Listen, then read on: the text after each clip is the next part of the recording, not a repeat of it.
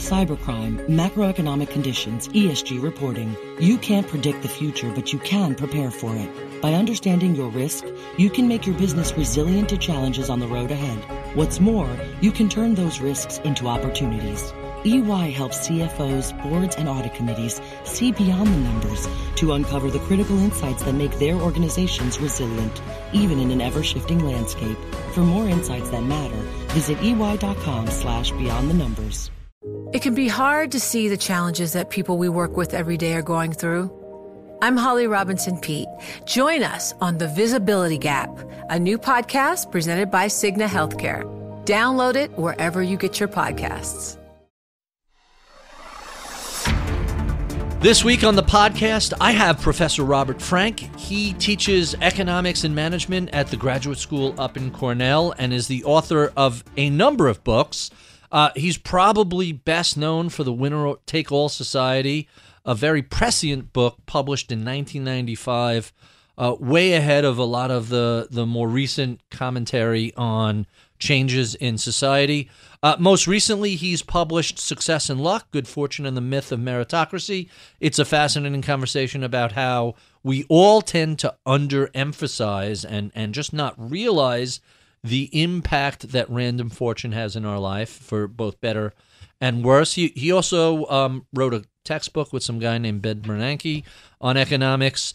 Uh, really, I think you'll find this to be a fascinating conversation if you're at all interested in how not the politics, but the economics of of income inequality and how these things have developed and what their subsequent impact is on both uh, efficiency and productivity of, of the economy and what it means for society, for the middle class, for changes in, in corporate structures. I think you'll find this to be an absolutely fascinating conversation. So, with no further ado, my conversation with Robert Frank. This is Masters in Business with Barry Ritholtz on Bloomberg Radio. My special guest this week is Professor Robert H. Frank. He is a professor of management and economics at Cornell's Johnson School of Management. That's the graduate school up at Cornell. He has won numerous teaching awards and all sorts of other accolades. Comes to us with a BS in mathematics from Georgia Tech has a master's in statistics and a PhD in economics from Berkeley, and is the author of a number of books, several of which we'll talk about later today. Most recently, Success and Luck, Good Fortune and the Myth of Meritocracy. I would be remiss if I didn't mention the textbook he co wrote with some gentleman named Ben Bernanke, Principles of Economics, and he, he probably is best known for a book published in 95, The Winner Take All Society, that won all sorts of Critics' Choice Award, Notable Book of the Year by the New York Times, Business Week's Top 10 list for 1995. Uh, Robert Frank, welcome to Bloomberg. Barry, what a pleasure. So that that was the short version of your CV. I could have gone on if I if I started discussing the published papers, we would be here till next Tuesday.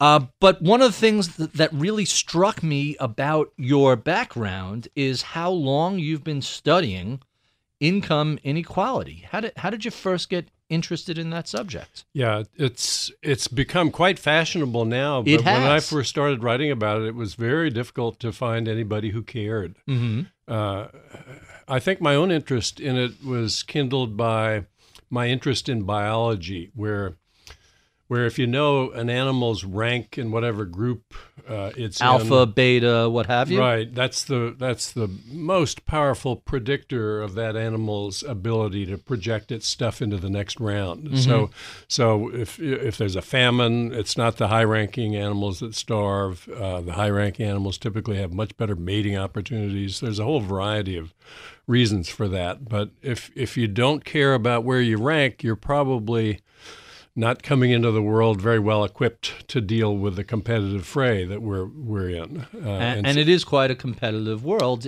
especially when it comes to economics. On the other hand, uh, to really succeed in, in today's world, uh, it's essential to be uh, a trusted member of an effective team. You have to be able to be seen by others as trustworthy and cooperative. Uh, really effective teams, teams with talented people, have their pick. They don't need to hire any jerks for their team. Mm-hmm. Uh, if you're if you're not a person they feel they can rely on when you're out of view and you have a chance to serve your own interests at the expense of the teams, then uh, why should they have you on on their team? They've got better choices. So it's a kind of a complex balancing act. Uh, you have to be somebody who's who's attractive to others and trustworthy uh, in situations where you could cheat them, uh, but they have to feel confident you won't. But you have to also care about getting ahead. So and, it's a little bit of a balance in society versus what we see out in the wild. Exactly. Society has done an enormous amount to try to tame the, the competition. We have all sorts of regulations that prevent arms races that get out of control in nature. Uh, but I think, you know, the income inequality problem is is maybe one of the early signs that our attempts to keep things in balance have been falling short. So let's talk about income inequality a little bit. I want to mention. It's funny that you said how fashionable it is today. I'm going to pull a quote from either your book or it was or it was a, a paper that you had written around the same time the book had come out that I thought was fascinating. And this is from 1995. Quote, the incomes of the top 1% have more than doubled in real after inflation terms between 1979 and 1989, a period during which the median income was roughly flat and which the bottom quintile, the bottom 20% of earners, saw their incomes actually fall by 10%. Now, that sounds like something that could have come out a year or two ago about the prior decade. And yet, this was not a big issue back in 1995.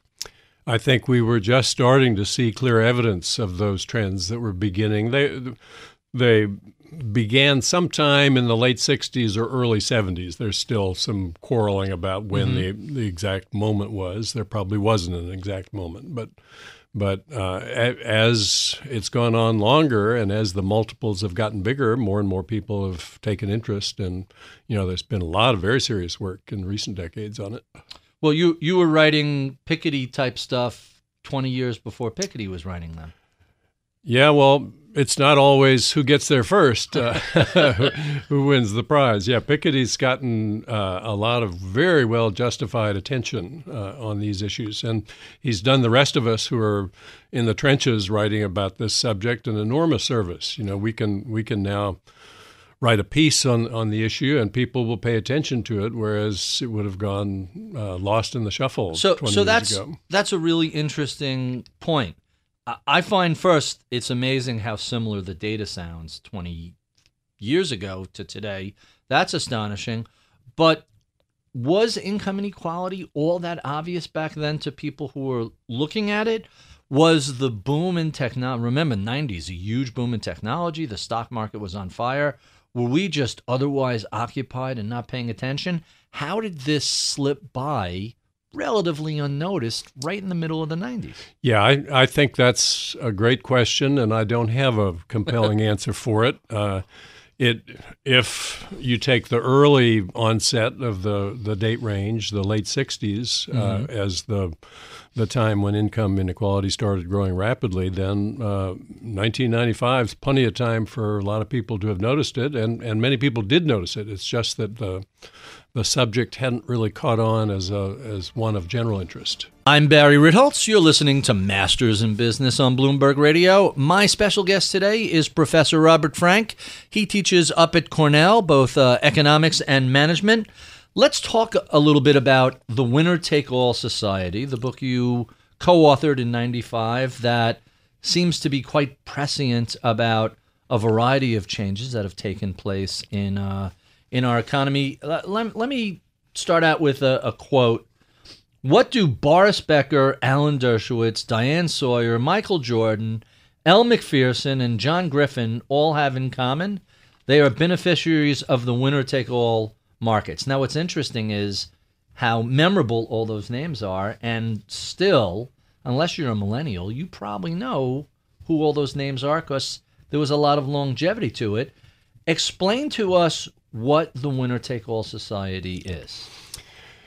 There, there's a kind of market we've seen uh, this market structure going back a long, long time. Actually, uh, it was written about in the 19th century uh, in similar terms to the ones we use to describe it. it it's a market where if you have uh, a task that can be done market wide by a single person, then essentially you've got the conditions for a big tournament. Uh, mm-hmm. it, it's it's a, a, valuable task typically if somebody can serve the whole market, and if uh, there are thousands of thousands of people trying to uh, be anointed the person who gets to do that, then the competition's pretty bitter, and there's a lot of bunching of talent and effort. Uh, all the people who are finalists in that contest are going to be really, really good. But typically, uh, one will emerge, uh, and it will be someone who's uh, maybe a, a, little bit better than most of the others, but rarely the best contestant. Uh, he's also had a lucky break or two along the way. Mm-hmm. But when the winner emerges, there's a huge difference between the reward that person gets and the rewards received by others who were really so close to being as good that no one could really tell. It was almost an arbitrary choice to anoint the winner. And, and so uh, you get a situation where, you know, most people feel comfortable if somebody works 1% harder than others or is 1% more talented, well, fine, let him be paid 1% more. But here, here you have some buddy emerge who's 1% more talented, and, and uh, that person might earn 10,000 times as much as, as the others who are almost as equal. So let, let's use Michael Jordan as an example. Wins six NBA finals, uh, which was a huge run, but at the same time has this amazing set of endorsement deals. He makes hundreds of millions, literally hundreds of millions more than he's paid as an athlete to do all his endorsements and other business ventures. And at the time, nobody else is even close to him. Yeah, there there would be plenty of people who would do uh, his job for a tiny fraction mm-hmm. of what he gets. You would, I'm guessing. I would have been willing, but you have more what, height than me, so you, you can you can do that. well, height height's not all you need. You watch you watch the highlight reel of Michael Jordan, and you think you're seeing something in slow motion because it, it really does seem that he's hanging in midair right. for 35 seconds before. and making decisions on the fly that are not only instantaneous but three steps ahead of everybody else and then executing on those decisions right. while hanging in midair. It's, so it's so maybe he's not the best example of a winner who's only a little bit better than the others. Maybe, maybe G- like give us another example. Like Secretariat, he he won by okay. 30 lengths, but but typically it's not it's not that far ahead of the field when we see a winner emerge. It, you know, it could have been any one of a number of people who emerged that mm-hmm. way. And and well, you mentioned Alan Dershowitz or Elle Macpherson or John Grisham. There are a lot of fantastic novelists who sell millions of books. Is that and their books become movies? Is John Grisham a, a winner take all? He, example? He's definitely an, an, example of someone who's been a, a, really big winner in a winner take all market. So not only uh, have the books done well, but you know a dozen of his books have become really big movies. And and the the surest way to publish a bestseller is to have already published mm-hmm. one. Uh, if you've published two, then you're even more likely to have a bestseller. And and then once you've got a string of them, the movie people start bidding against one another for the rights. Yeah, the the rewards really do explode once you're on a successful track. But but if you would go back early in a person's career, it wouldn't be so clear that that would be the person who would emerge and become the big winner. Even in Michael Jordan's case, he was cut from the basketball team right at, at a couple of stages. High school, right, know. didn't do well.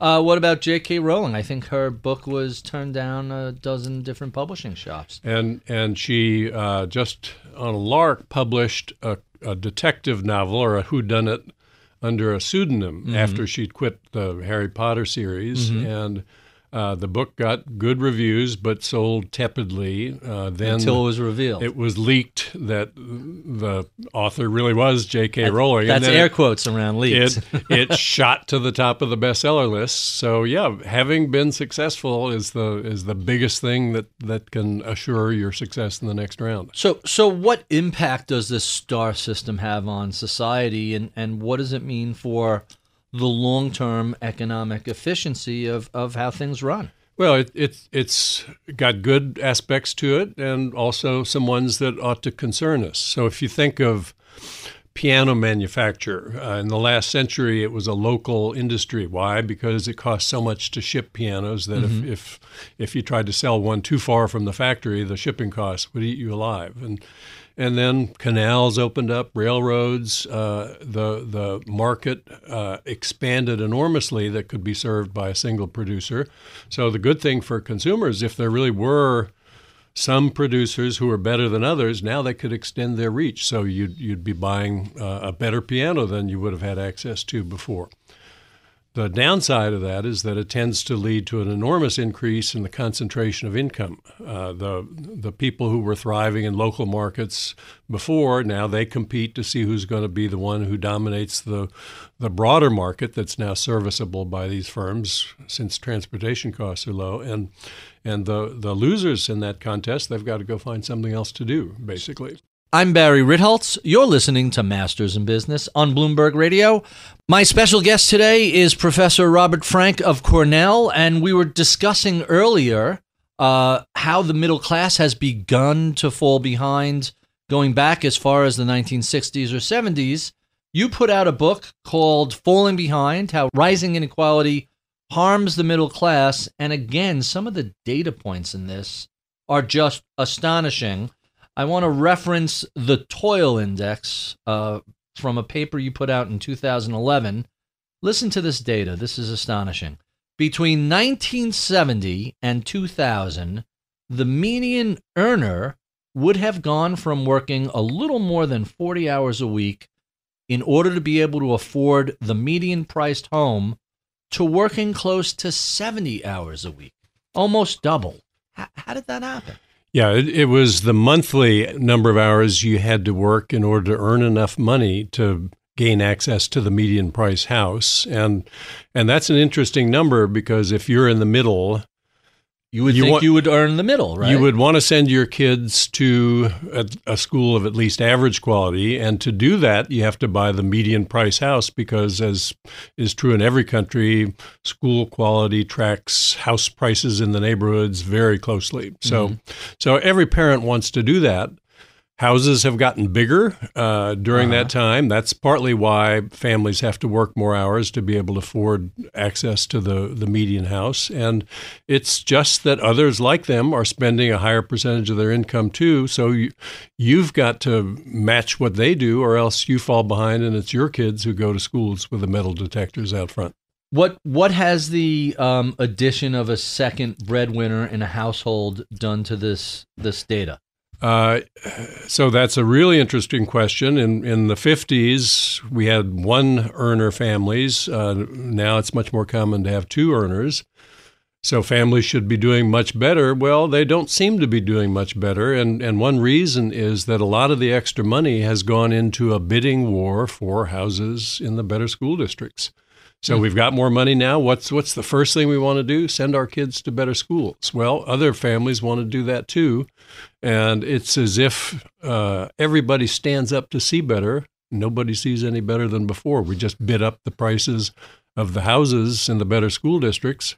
Half of all kids go to bottom half schools, the same as before. There's there's no way around that that math, is there? That's that's the the cruel dilemma that inequality confronts people with. The Lake Wobegon exists just in fiction, and and Exactly. all of the children are not above average. It can't be. Cannot be. So let me let me throw another data point out that I thought was fascinating from uh, falling behind. The share of total income going to the top one percent of earners was eight point nine percent in 1976.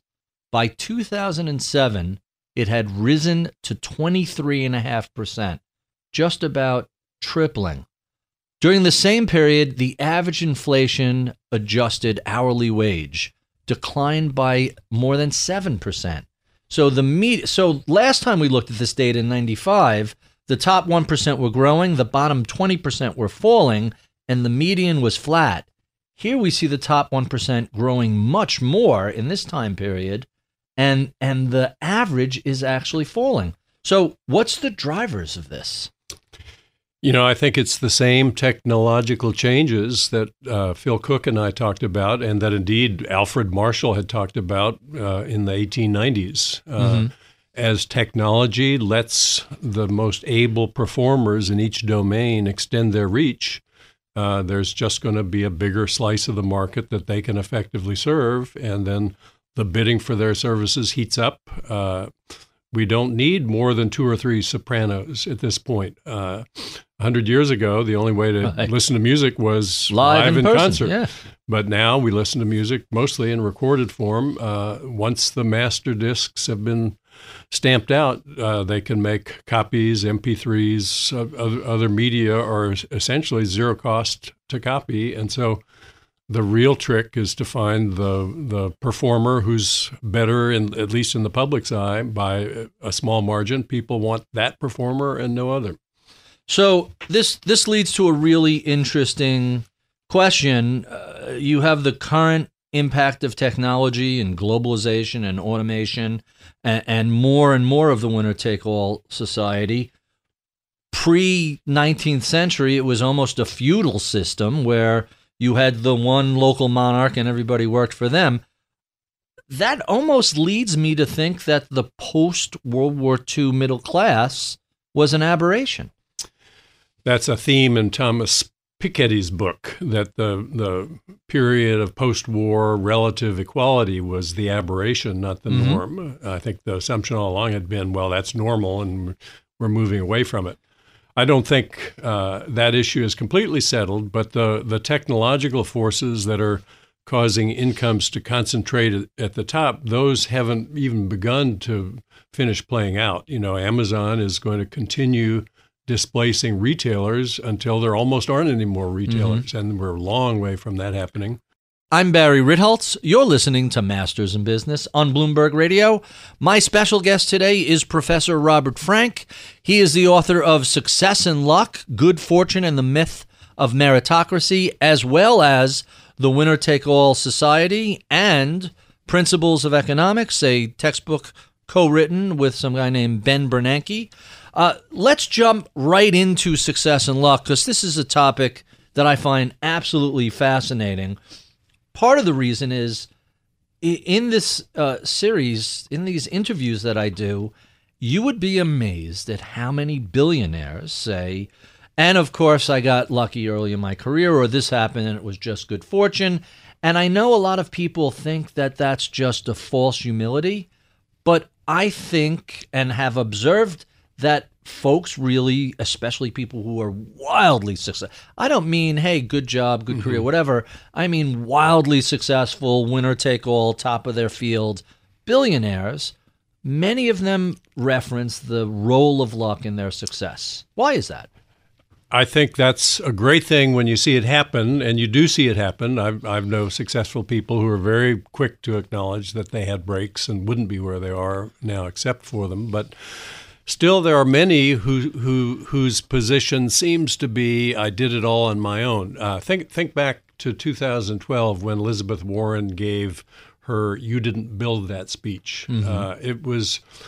Uh, a video that went viral. It had millions of angry comments directed at her. Uh, what did she say? She said, you built a business, it succeeded, that's great, but just remember you shipped your goods to market on roads, the rest of us helped build, you hired workers, the community paid to educate.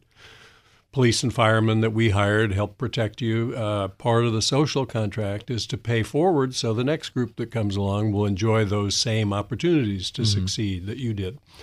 Uh, I don't hear anything controversial in those remarks, but people were very angered by them. And so, if you if you tell a rich person who's beginning with the the posture "I did it all myself," that hey, you were lucky also, uh, which is almost always true, uh, they tend to hear you saying that, "Oh, you don't belong where you were. You're you're, You're not skillful. Yeah. You're Uh, that's not the message. No, the people who win in these markets are almost invariably really skillful and they work really hard. So, so it's in a way natural that when they try to explain to themselves why did they succeed, that they focus on their hard work and talent. That's a a big pack factor in, in, in what did bring them to the top. But they were also very lucky. So, so let's take an example uh, from the book that I thought was pretty fascinating.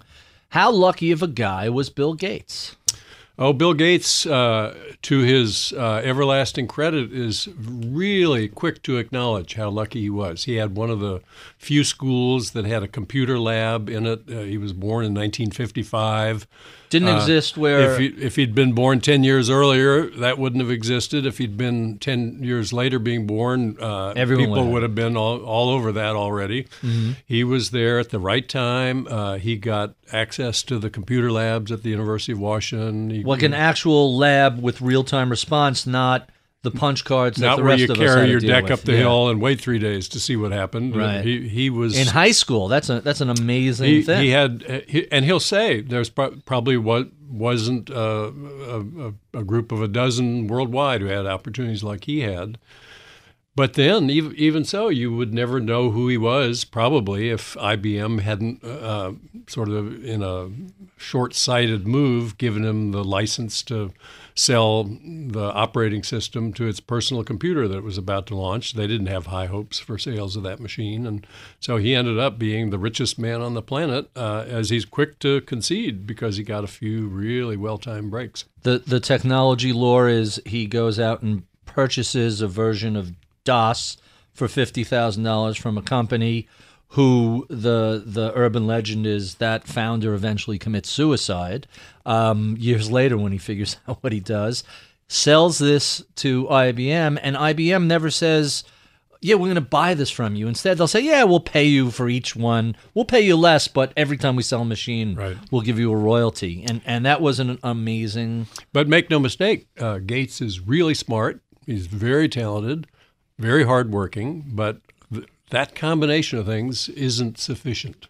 So the the guys who who come in second, the men and women who come in second, they're really smart, they're really hardworking, they're really creative and skillful and opportunistic, but some of them just don't get a lucky break and and they don't achieve the sort of success that we see from the smart, hardworking, lucky ones. Bryan Cranston, I had never heard of. Uh, I watched Breaking Bad. He was unbelievably good in it. When Vince Gilligan proposed casting him in the Walter White role, which was the heart of that series, uh, the studio bosses said, "No way! This is a guy who's never had a leading dramatic role. He's a middle-aged sitcom guy." He was the goofy dad in Malcolm, in the Middle, uh, The- which I had never seen, but You would- people who saw it said, "Well, he was good." if you saw it, you would have never, um, in a million years, imagined him as Walter White. Exactly. Uh, He was a goofball, funny, but certainly not that intense, dramatic persona. So, so the studio people they said, "No, we're going to offer the part to John Cusack." Cusack totally wrong person for that. role, Cusack turned the it down. All right, Matthew Broderick. Matthew Broderick turned it down. Even On- more wrong for the Only role. then did they go to Cranston. And now, of course, Cranston is a superstar. Everybody wants him in their picture. And he was in his mid 50s. He was not going to become a superstar if either Cusack or Broderick had taken that role. That was going to be a fate for him, just like thousands of other actors. They're good enough to succeed, but they don't get their chance. So I've noticed uh, you've written about this. Other people have written about this. The issue of luck versus skill seems to divide along the political spectrum. Some people uh, on the left are, are faster. Liberals are more quick to attribute luck to people's success. Conservatives have a tendency to attribute skill.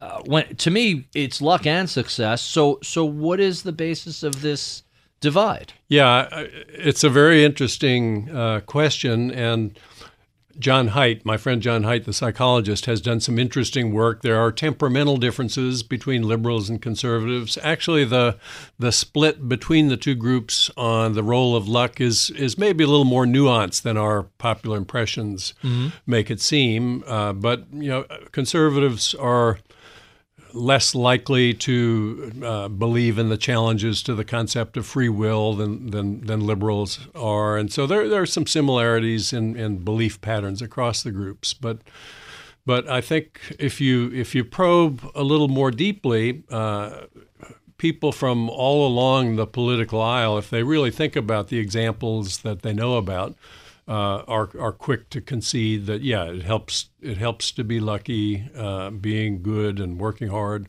by themselves aren't usually enough.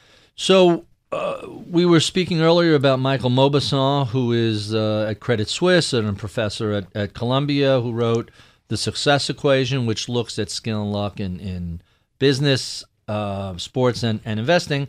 And I said, Hey, I'm going to be speaking to Robert Frank any questions for him? And he said, Yes, absolutely. Uh, he gave me a few, but let me give you uh, one or two of, of my favorites.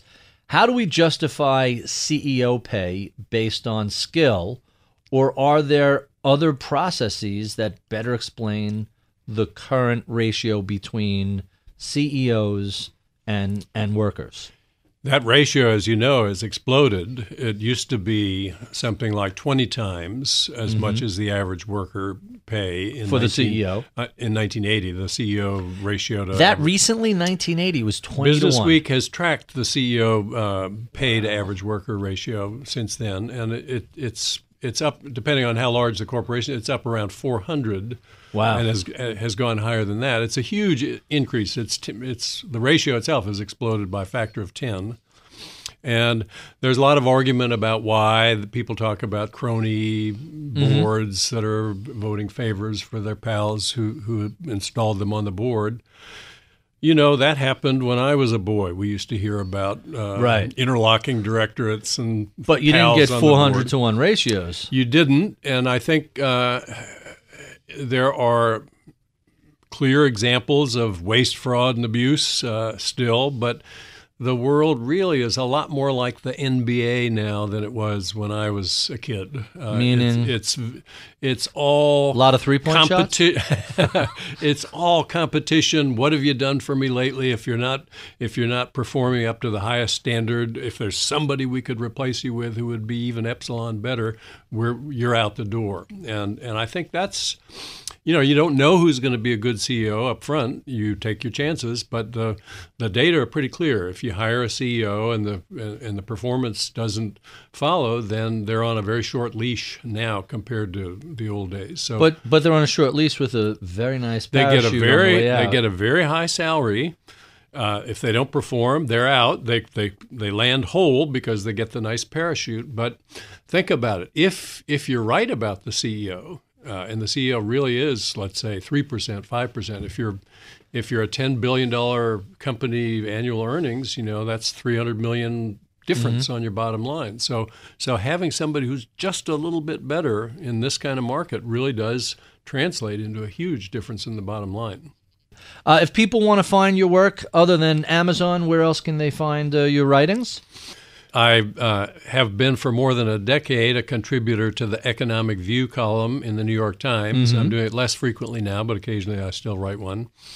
Uh, mainly, I'm writing books these days, so so I'd go to the Amazon page and search out what's available. On on Twitter, I'm at Econ Naturalist. Easy to find you via Google.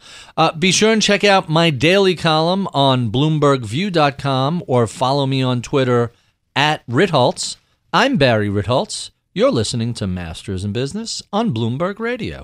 Welcome back to the podcast. I don't know why I do this every week, but I do. Uh, uh Bob, thank you so much for doing this. I'm I was really looking forward to to chatting you, and and you have not disappointed. It's been great fun to get a chance to to talk with you. So so before we get to some questions um, that I skipped over during the broadcast portion, uh, before I forget, so you write an economics, the economics view column for the Times. That's a a monthly, typically in the Sunday business section. Is that right? Yeah, it, it's it depends on how many people are in the rotation, which has varied anywhere from five to ten, but it, it, it's come out. But at the same time, there is a Robert Frank who writes for the Times. He's a, a reporter, and he's the author of the book Richistan, a, a journey through the American wealth boom. How confusing is it to have two Robert Franks both publishing in the Times about uh, wealth and and economic inequality. Even before he started writing for the Times, we were uh, being confused for one another again and again. In fact, the Times published an article about how often people mistook one for the other uh, back in 2007, I think it was, and and that's funny. Probably the best story uh, in connection with with people mistaking us for each other is is uh, an email I got from a friend in Houston. He had seen an announcement for a conference uh, catering to high net worth individuals, and there was in the brochure for the conference a picture of me with him. No, a picture just of me. Uh, I was going to be talking about uh, high net worth strategies or this, this and that. That's not something he thought I would be likely to be doing. So he wrote back and asked me, and I said, "Wow, you know, I'm, I'm, if I'm speaking at that conference, this is the first I've heard about it." So I made some inquiries, and it turned out that they had tried to book the other Robert Frank. They called the Speakers Bureau, who represents me, and booked me instead oh, by mistake. Uh, the Speakers Bureau uh, requires a hefty, non refundable fee up front uh, uh-huh. deposit, and the Speakers Bureau refused to refund uh, the fee to the the client, uh, even after it became clear that they hadn't meant to engage me. They said, "Well, he's willing to to talk to you. Uh, we're we're prepared to send him." So I got a a fat check for doing nothing that time. That's great. Well, you uh, you did go and speak, right? I did not. you did not. They no, just gave you. I did nothing. Now that sounds like an economic inefficiency, to say the least. Um, I want to get to a couple more questions that we skipped earlier, uh, some of which uh, I, I, find really, really intriguing on success and luck. So, uh, again, another Michael Mauboussin question. We tend to attribute our success to skill and our failures to bad luck. How do we get people to be more aware of the true role of, of serendipity in their lives as opposed to merely thinking when it goes my way, it was all me, but if something goes yeah. wrong, ah, it's just bad. Well, fortune. you could steer people to the studies that show there, that there's that asymmetry. Uh, I, I, suspect few people would want to read them. Mm-hmm. Uh, and there's actually a kind of a perverse adaptive quality to the asymmetry. So, for example, if you believe that when you succeed, it's because of your skill, not your luck then the next opportunity that comes along, you, you'll say to yourself, well, skill is a persistent trait. I had skill before I succeeded. There's no reason not to explore this opportunity. Uh, so that's good. You're you're you're more likely to take the action that would lead to success. Yeah, but isn't that how we end up with a Michael Jordan playing baseball? Yeah, well, there, there's never a strategy that works well all the time. You know, but with the bad luck uh, side of that, if you attribute your failures to bad luck, then you you'll you'll try something, you'll fail at it. Oh, I was unlucky. Then another opportunity comes along, and and bad luck is not a persistent trait. Mm-hmm. You'll say, oh, I was just unlucky last time. I'm going to try this time. There's no reason to think I'll fail again. So so the person who has that asymmetric view about good luck and bad luck may actually do better over time than the person who's more realistic in his beliefs. It's funny. It's it's long been the case on Wall Street trading desks that they recruited uh, athletes, and a number of people have have pondered this. and And my best explanation for that is, you can work hard all week, you can run the drills, memorize the playbooks, and on a Saturday you get a bad bounce or an unlucky call. You have to get up on Monday and brush yourself right. off and start all over which pretty much describes what, what happens in the random walk on, on Wall Street. You have to be able to say that just was a bad bounce and right. start all over. It, it seems it, it's a little bit of hindsight bias. It seems to fit the existing facts and it, it sort of rationalizes it. But I have yet to find a better explanation than that that asymmetrical asymmetrical way to shake off the bad news and, and take credit for the good news. One of the themes in the book is that uh, false beliefs sometimes are adaptive for you. So when you're thinking about is luck important in your life, uh, let me read Duncan Watts's uh, blurb that he, he, he's a very distinguished sociologist. If your listeners don't know him, uh, run out and buy his book, Everything is Obvious Once You Know the Answer. Uh, it's a terrific, terrific, informative book. Uh, he writes Building a successful life requires a deep conviction that you are the author of your own destiny. That's absolutely right, by the way. I think if you think, oh, I'm a cork in the river, uh, woe is me, that's you're not going to attack your life in a very effective way. He, he continues Building a successful society requires an equally deep conviction that no one's destiny is their own to write. Balancing these seemingly contradictory ideas may be the most important social challenge of our time. And then he goes on to say nice things about the book. That's a fascinating um, way to look at it from bottoms up and tops down. Exactly. What what works for an individual may not work for a society. Yeah. What what we what we should believe if we want to be effective psychologically confronting the world may not be a very accurate description of how the world works. So, if inequality, as an example, is a natural outcome of, and again, I'm going to quote Mauboussin, a path dependent outcome, luck. Exactly. Um, what, if anything, should we do about that? One of the points I try to make in the book is that we haven't been investing for the future. Uh, the the kids who are growing up today without a lot of money in their families are having a hard time getting through school. They, they're handicapped from a very early age in terms of the training they get it would cost money to do something about that. But the, the point I try to make in the book is that those of us who have done well could easily supply the resources we need to do something about that without making any sacrifices that would be painful at all. And, and the Give me for instance. The I, I had a conversation with a colleague. He he was afraid about the new taxes that were coming. I said, "Look, don't worry about them people like us, it doesn't matter. He has a successful textbook. He's not going to spend everything he earns. Right. You know, I don't spend everything I earn. We have everything we need, right? What's at, at issue? Will we still be able to get what we want if taxes go up? I said, yeah, that's what he was worried about. Well, what do people like us want? We've got everything we need. We want something special. And you want to be able to have a special celebration when your daughter gets married. You mm-hmm. want to have a a house with a sweeping view of the lake, a choice slip at the marina, whatever it might be. There aren't enough of those things. Uh, you have to bid against other people like us to get them. What happens if their taxes go up and our taxes go up? Who gets those things? The same people as before. So, and he bought this. Uh, you know, I'm not going to say he bought it, but he he seemed willing to think about it. But if if someone were willing to think about it, it, it it's uncontroversial. You know, the the the things that we care about uh, are defined very heavily in relative terms. Everybody wants to have a special occasion for his daughter's wedding. What's special? It's a purely relative concept.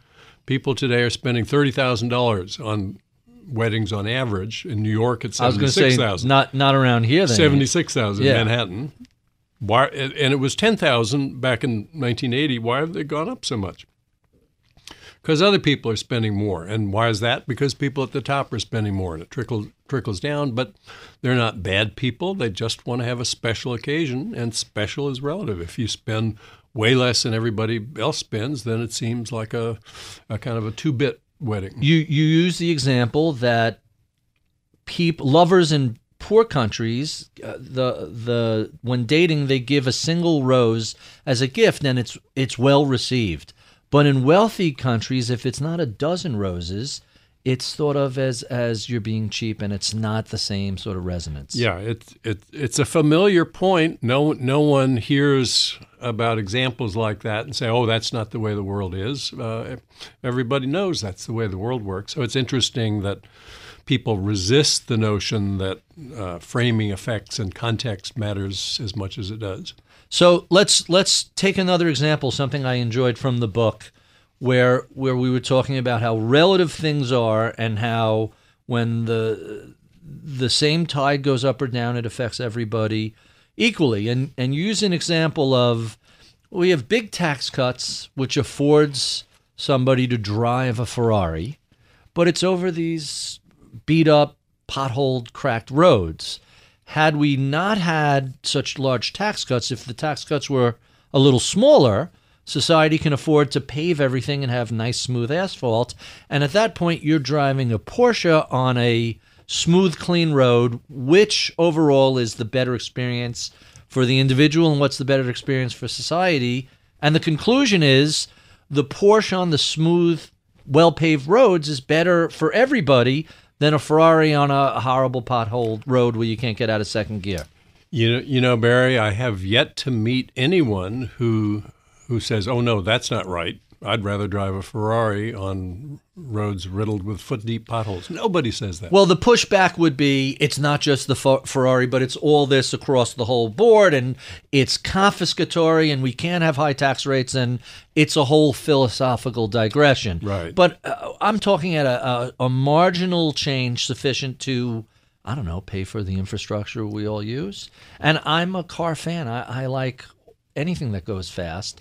Um, and I've been complaining about the roads for a long time. We've had a, a gas tax that's been frozen in place since 1993, which leads to a question. Uh, something else came up uh, in one of your columns, which had to do with the the anti government uh, philosophies that say we can never raise taxes, we shouldn't be spending money, government should be as small as possible, and that's how we end up painted into an, uh, a gas tax that's unchanged for um, over twenty, almost twenty five years. Yeah, it, it's it's just not in the interests of anyone to have that rigid anti-tax position. And yet, that's become almost the default for half of the politicians. You, you hear people say without any self consciousness that taxation is theft, and the presumption there seems to be I earned it, it should be mine to keep. Well, every country in the world has mandatory taxation. What what's the position here? That taxes Except Somalia. Should, Somalia is yeah. your exception taxes should be voluntary, like they are in Somalia. Do you right. want to move there? Nobody seems to be queuing up to move there. Right. Uh, so, so if you don't have mandatory taxes, then you don't have a government, you don't have an army. You get invaded by some other country that has an army, then you pay mandatory taxes to them. So, so the interesting questions are: what should we tax? How much should we tax it? Uh, all those things are ripe for discussion, but we don't seem to have any ability to discuss something that has the word tax in it. I, I have a, a sneaking feeling that this coming election, that might be a big issue, and and the fallout after this election might see some some interesting rethinks of of pre-existing thought processes. We'll have to see how that yeah, how that plays out. We'll we'll watch that with great interest, won't we? So back to um, the Ferrari. Uh, you had a column in the Times that that I when I was researching this I found and thought was pretty interesting, which said Conspic- conspicuous consumption is not so crazy. You know, we we're we're creatures of our inheritance. Uh, is it cold out? Well, if you ask somebody that in Miami, where I grew up, on a 60 degree day in November, they're not happy. They know it's cold out. It's a stupid question. But if you ask somebody in, I don't know, Helsinki on a 60 degree day in March, they'll think you're stupid for asking. But the answer's the opposite. Of it's course, delightful. it's not cold out. So, yeah, context shapes our evaluations. You know, I lived in a two room house with no plumbing or electricity the two years I was a Peace Corps volunteer in rural Nepal. Not for one minute did that house seem in any way unsatisfactory. But neither you nor I could live in that house here in the U.S. without feeling ashamed mm-hmm. of our circumstances. Your kids wouldn't want their friends to know where you lived. So, so context is clearly important as a as a a frame for making evaluations. How am I doing? You can't answer the question without a frame of reference. How am I doing relative to what? You know, relative to people like me here and now. How am I doing?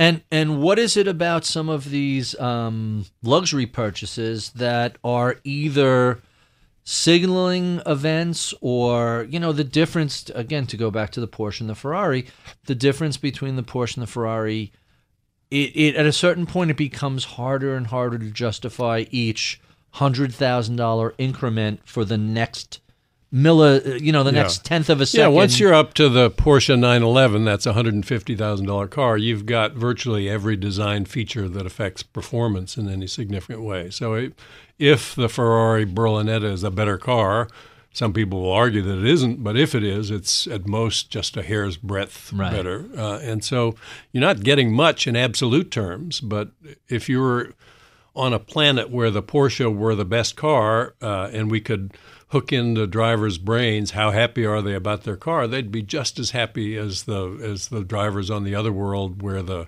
the Ferrari were the the, the best car.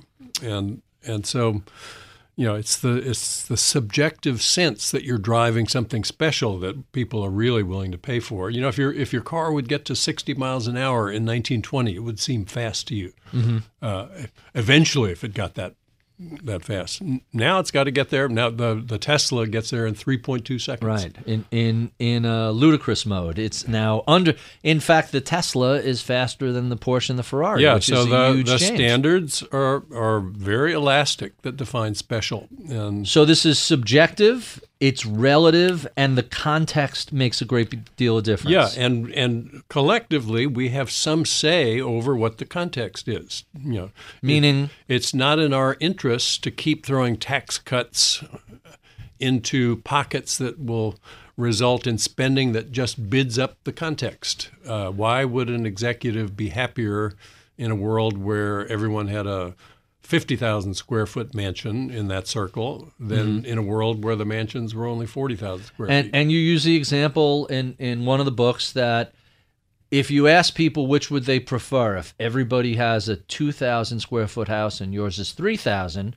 or if everybody has a 6000 square foot and your house is 5000 and people take the bigger small house rather than the smaller big house Yeah, if the small house gets small enough, they'll flip. But, Right. But yeah, within a reasonable range, uh, I think people judge correctly that they're probably going to be happier about their house if it's not a relatively uh, inferior one in their local context. That that's interesting. Um, la- last of the the Mauboussin questions.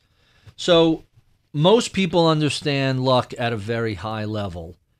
How are we capable of of pinpointing the role of luck um, in, in very successful outcomes? Is there a way to identify, other than Bill Gates saying, "Hey, I was really lucky. I went to this high school. I got this. IBM made this bad deal, which we took advantage of."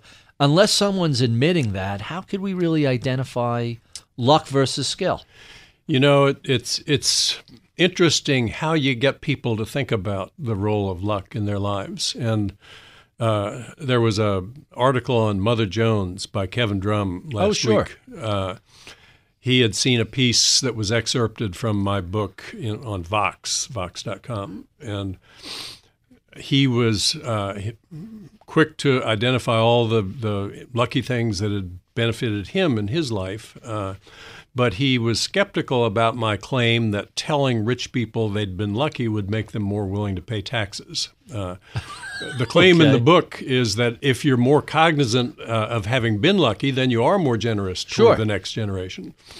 And I wrote him back and I said, Well, I agree. Just telling them uh, that they're lucky will elicit a reaction of anger and defensiveness, much as the you didn't build that speech did. Right. You're telling people, Oh, you don't belong where you are. Uh, but there's a, an interesting twist. If you'll ask a successful person, can you think of any examples of breaks you've enjoyed along the way?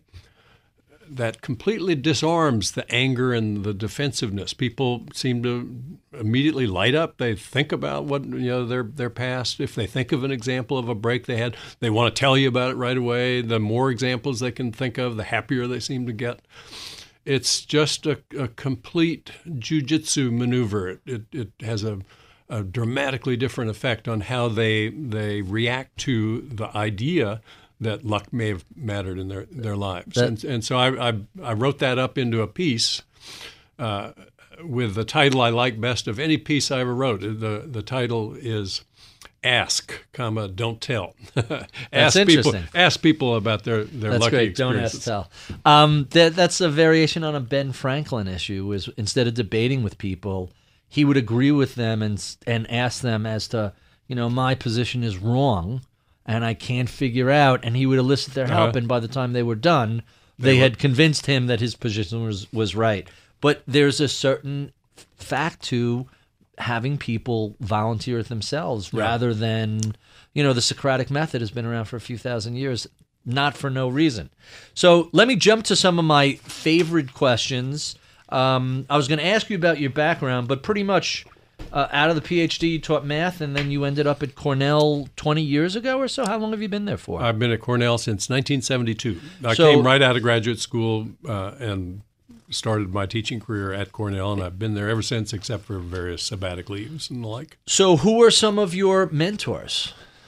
There's one I have to ask because I'm a fan of his work, but I would say that the, the two economists who have shaped my thinking personally the the most by a wide margin, even uh, one would be uh, Tom Schelling, a Nobel laureate in 1986, uh, a longtime Harvard Public Policy School professor. I think he, more than anyone, uh, had written clearly about why what it makes sense for us individually to do may not make sense for us to do when we think about it from the perspective of the groups we belong to. So, all standing to get a better view. Uh, Right. No one sees better than if everybody remained comfortably seated. That's kind of a trivial example of that sort. But that's been a big uh, theme in my own thinking about uh, behavior and social organization. Uh, the the other economist who's had the most influence on me is Ronald Coase, who uh, also, also Harvard. Also no, he was University of Chicago. Okay. he was uh, also a Nobel laureate uh, and uh, wrote very little actually, uh, just a handful of articles, but. One, I think, is the most widely quoted and cited article of, of all time in economics, "The Problem of Social Cost," and it's it's it's a way of thinking more clearly about what happens when somebody does something that has either negative or positive spillover effects on others. You make noise, it disturbs the neighbors. You drive a heavy car, you put others at greater risk of injury and death. Uh, it, it used to be that uh, people thought about those kinds of issues in terms of perpetrators and victims. You know, there were good guys and bad guys, and and his insight was that no, these are people whose interests, both legitimate, uh, are just in conflict with one another, and their shared interest is to figure out the most efficient way of resolving their conflict, and that sometimes leads to very counterintuitive conclusions about what ought to be done. So let me ask you about two other people uh, who were at Cornell. One is someone you reference in the book, uh, Ed Gramlich, was uh, on the Federal Federal Reserve Yeah, Board. he was a member of the board of governors of the Fed. very insightful, way ahead of the curve, criticizing subprime lending, predatory lending, and a whole slew of different things that uh, he brought to Alan Greenspan's attention. And Greenspan said, Don't worry, the marketplace will take care of it. And actually, Greenspan was right. Eventually, the marketplace did take care of it. A- after Just we went through the wringer. right, just just not quite the way I think he anticipated. But you tell a wonderful story in the book about Gramlich and you on a ski lift. Yeah, he, he came as a visitor my my fourth year when I was at Cornell. I'd written very little. I, I had uh, various uh,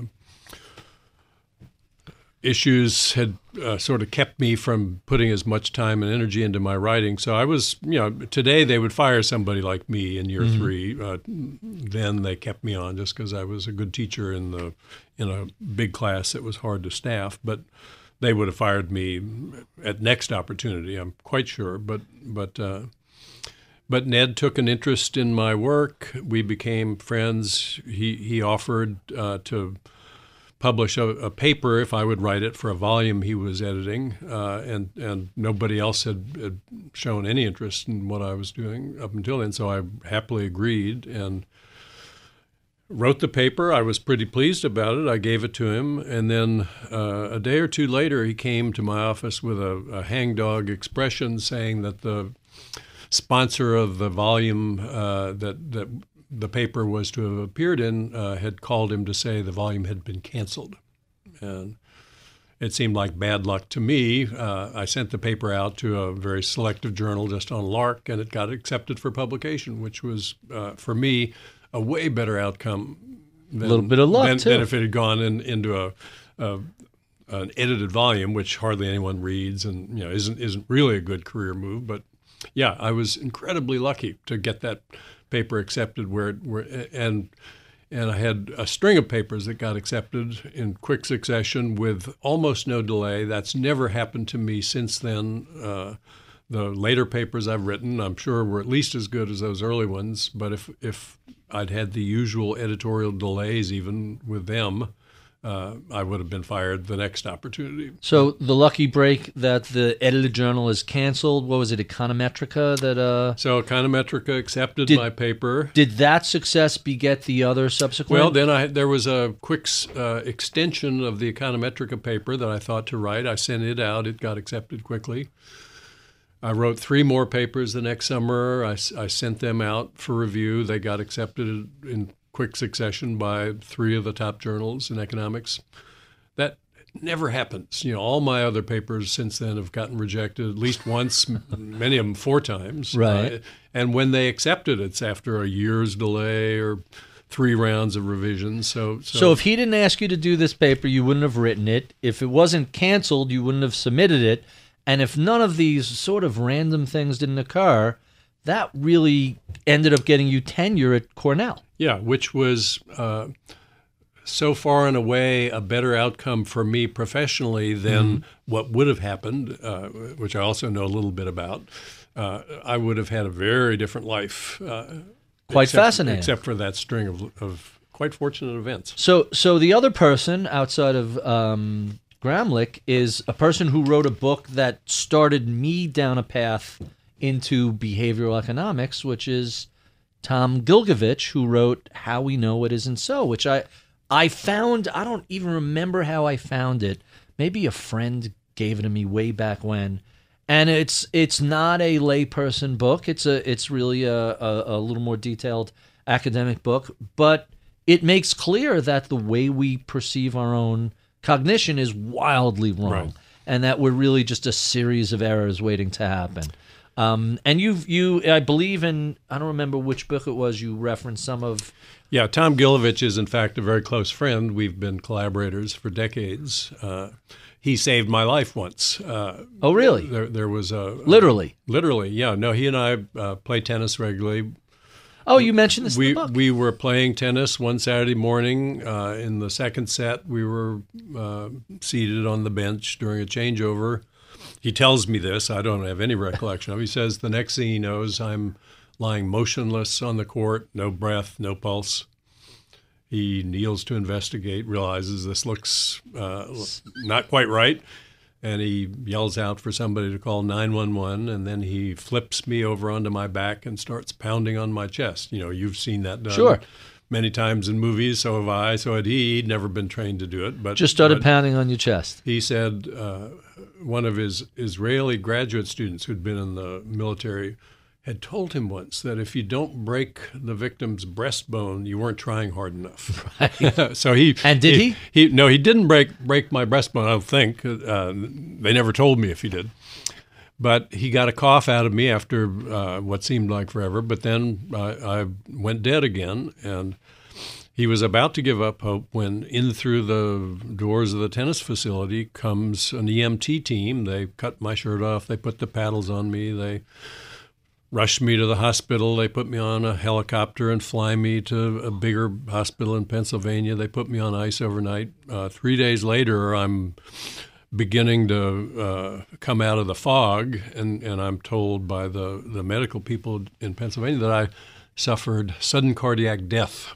just like that not a heart attack I, just I, I, I, I died on the tennis court. Uh, 98% of the people who who don't get immediate attention Die. never uh, revive. Uh, the 2%, they told me, the 2% who do make it, you don't want to see them. oh Uh, really They're, they're all kind of messed up uh, typically. Long-standing. Uh, If you're without oxygen, to the brain, that, that, uh, that causes damage. lots lots of problems for you. And and uh, for some reason, I escaped all that. And the reason uh, had to have been that the ambulance came as quickly as it did. But that was the mystery. How did an ambulance come so fast when we were six miles out of town and the ambulances are dispatched way from the other side of Ithaca?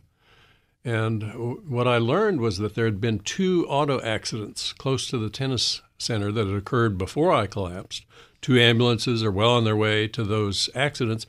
One of them, the injuries aren't serious, so when the call comes to that one, they, they say, They're right there." divert to the tennis center. We got something more important for you, and they were there. And except for that, I'm I'm a dead man. So not a coincidence you you write a book on the role Yeah, of luck in life. Write about what you know. That's what they tell authors. And I, I tell people I'm probably the luckiest person they know. Maybe that's not true, but I'm certainly one of the luckiest. That that's pretty fascinating. Um, so let's talk about other books. What what are some of your favorite books that perhaps you haven't written? You have not written. Tom Schelling's book, uh, What's the name which I that? didn't mention the title of, uh, is Micromotives and Macro Behavior. All right. Ab- absolutely wonderful book. Uh, if you liked, uh, Macro behavior. All right. if you liked Tom Gilovich's book, it's it's sort of aimed at that same slice of the market for Mm-hmm. the intelligent, curious person. Uh, I mentioned Duncan Watts's book. Uh-huh. I think I actually have that at home. That is a fabulous book. Mm-hmm. Uh, is the Mona Lisa famous because it's a great painting? No, says Duncan. He says it's famous because it's famous. It's famous because it was stolen. Prior to that, nobody really Nobody knew what it was. Nobody gave a damn about it until 1911. Then it was stolen from the Louvre. Uh, Not was- a big picture, by the way. Everybody a- thinks it's giant. It's no big deal when you see it. At least Right. that was my my reaction and his too. And so he saw that there were two uh, Leonardo canvases in the very next gallery. Nobody seemed to be crowding around to look at them, but there mm-hmm. were 300 people elbowing one another aside to see the Mona Lisa. And so he did a little digging, and he found that until 1911, nobody cared about the Mona Lisa. Then it got stolen. Took two years for them to resolve the crime. They arrested the the Italian custodian who stole it. Then again, the painting splashed across the newspapers all around the world. First time that had ever happened, and so now it's a symbol of Western culture. But it's quite pure, quite amazing. pure chance that it got to be that. Uh, and what was the name of uh, Duncan's book? Everything is obvious, and then there's an asterisk, and in parenthesis beneath it's asterisk. Once you know the answer. I, I'm gonna have to take a look. I'm pretty sure that's sitting on in my queue, wait, waiting to be to be read. So so let me get to my last two favorite questions. I ask all my guests. So a millennial or a recent college grad comes up to you and says, "I'm interested in a career in economics." What sort of advice do you give them? I, I tell people to try to think of a time when they felt completely immersed in some activity, uh, that the hours went by without them being conscious of time flying uh, by at all, and to try and find uh, a career where you would be doing that activity much of the time. Uh, if you if you can find something that you can engage with at that level, you will become an expert at it because you'll care so much about it. It won't seem like you're working hard to become an expert. It'll just be an organic process. And if you want to be a success, I think becoming developing deep expertise at something is the route to take in today's climate. We were talking about winner take all markets. You know, being the third best person at something isn't going to do much for you if you're the best at something though even it's, if it's something that not that many people care about there's often a lucrative niche for you There- at the very a least you're going to be doing something you like there- there's a number of studies that talk about uh, having an expertise, having a sense of control, and Yes. actually being able to to affect the outcome that, that leads to worker satisfaction. And and so you're giving that exact advice um, to millennials. Ex- exact advice. You know, uh, Charlie Munger, uh, Warren Buffett's uh, second in command, said that if if you want to get what you want, a good strategy is to try to deserve what you want. Makes sense. And and getting really good at something that's that's how you most likely to get what you want. My final question What do you know today about skill and luck, about income inequality, about economics that you wish you understood better in the beginning of your career 20 plus years ago? You, you know, most people, as I uh, say in the book, uh, tend to overlook the role of luck in their lives. Uh, that hasn't been true of me, not so much because I think I'm more observant or, or perspicacious than the typical person. I think luck has had a much more obvious mm-hmm. effect in my life. I, I would not advise anybody to organize his life the way I've done. You know, I think I've stumbled into a, a career that's been, in, in so many ways, just the right career for myself. Uh, I think if if you're more systematic about it, and and today I probably wouldn't have have succeeded. Uh, I think the doors start closing at younger ages now. Mm-hmm. You have to be uh, have credentials all in line, even to get into a good school now. It wasn't so much true when I was, but I think you know finding something that you you like and and you can get lost in uh, would be the same advice I'd give to somebody almost at any age. So if you're if you're a parent and you've got kids uh, you know, kids don't like everything that they do, uh, and and their reactions to the various activities that you urge them to try are instructive. So so pay attention. Do they love something? You know, open some doors and see if you can get them more deeply involved in that thing that they love. Thanks, Bob. This has been absolutely fascinating, and thank you for being so generous with your time. Thank you, Barry. It was just an absolute pleasure for me to get to come down. If you've enjoyed this conversation, be sure and look up an inch or down an inch on Apple iTunes, and you can see the other 90 or so uh, such chats that we've had. Uh, I would be remiss if I omitted Taylor Riggs uh, for helping to organize uh, each of these conversations, and Charlie Vollmer, who is our uh, chief engineer here. Uh, you've been listening to Masters in Business on Bloomberg Radio.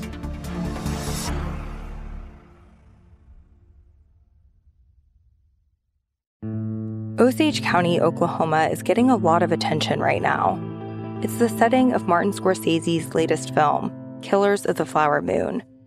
The movie is based on a book about the 1920s Osage murders, when white men poured into Osage County and killed Osage people for their oil wealth. I'm Rachel Adams Heard, the host of In Trust, a podcast from Bloomberg and iHeartMedia. For over a year, I was reporting a different story about other ways white people got Osage land and wealth, and how a prominent ranching family in Osage County became one of the biggest landowners here. Their ranching empire was built on land that at the turn of the century was all owned by the Osage Nation. So, how'd they get it?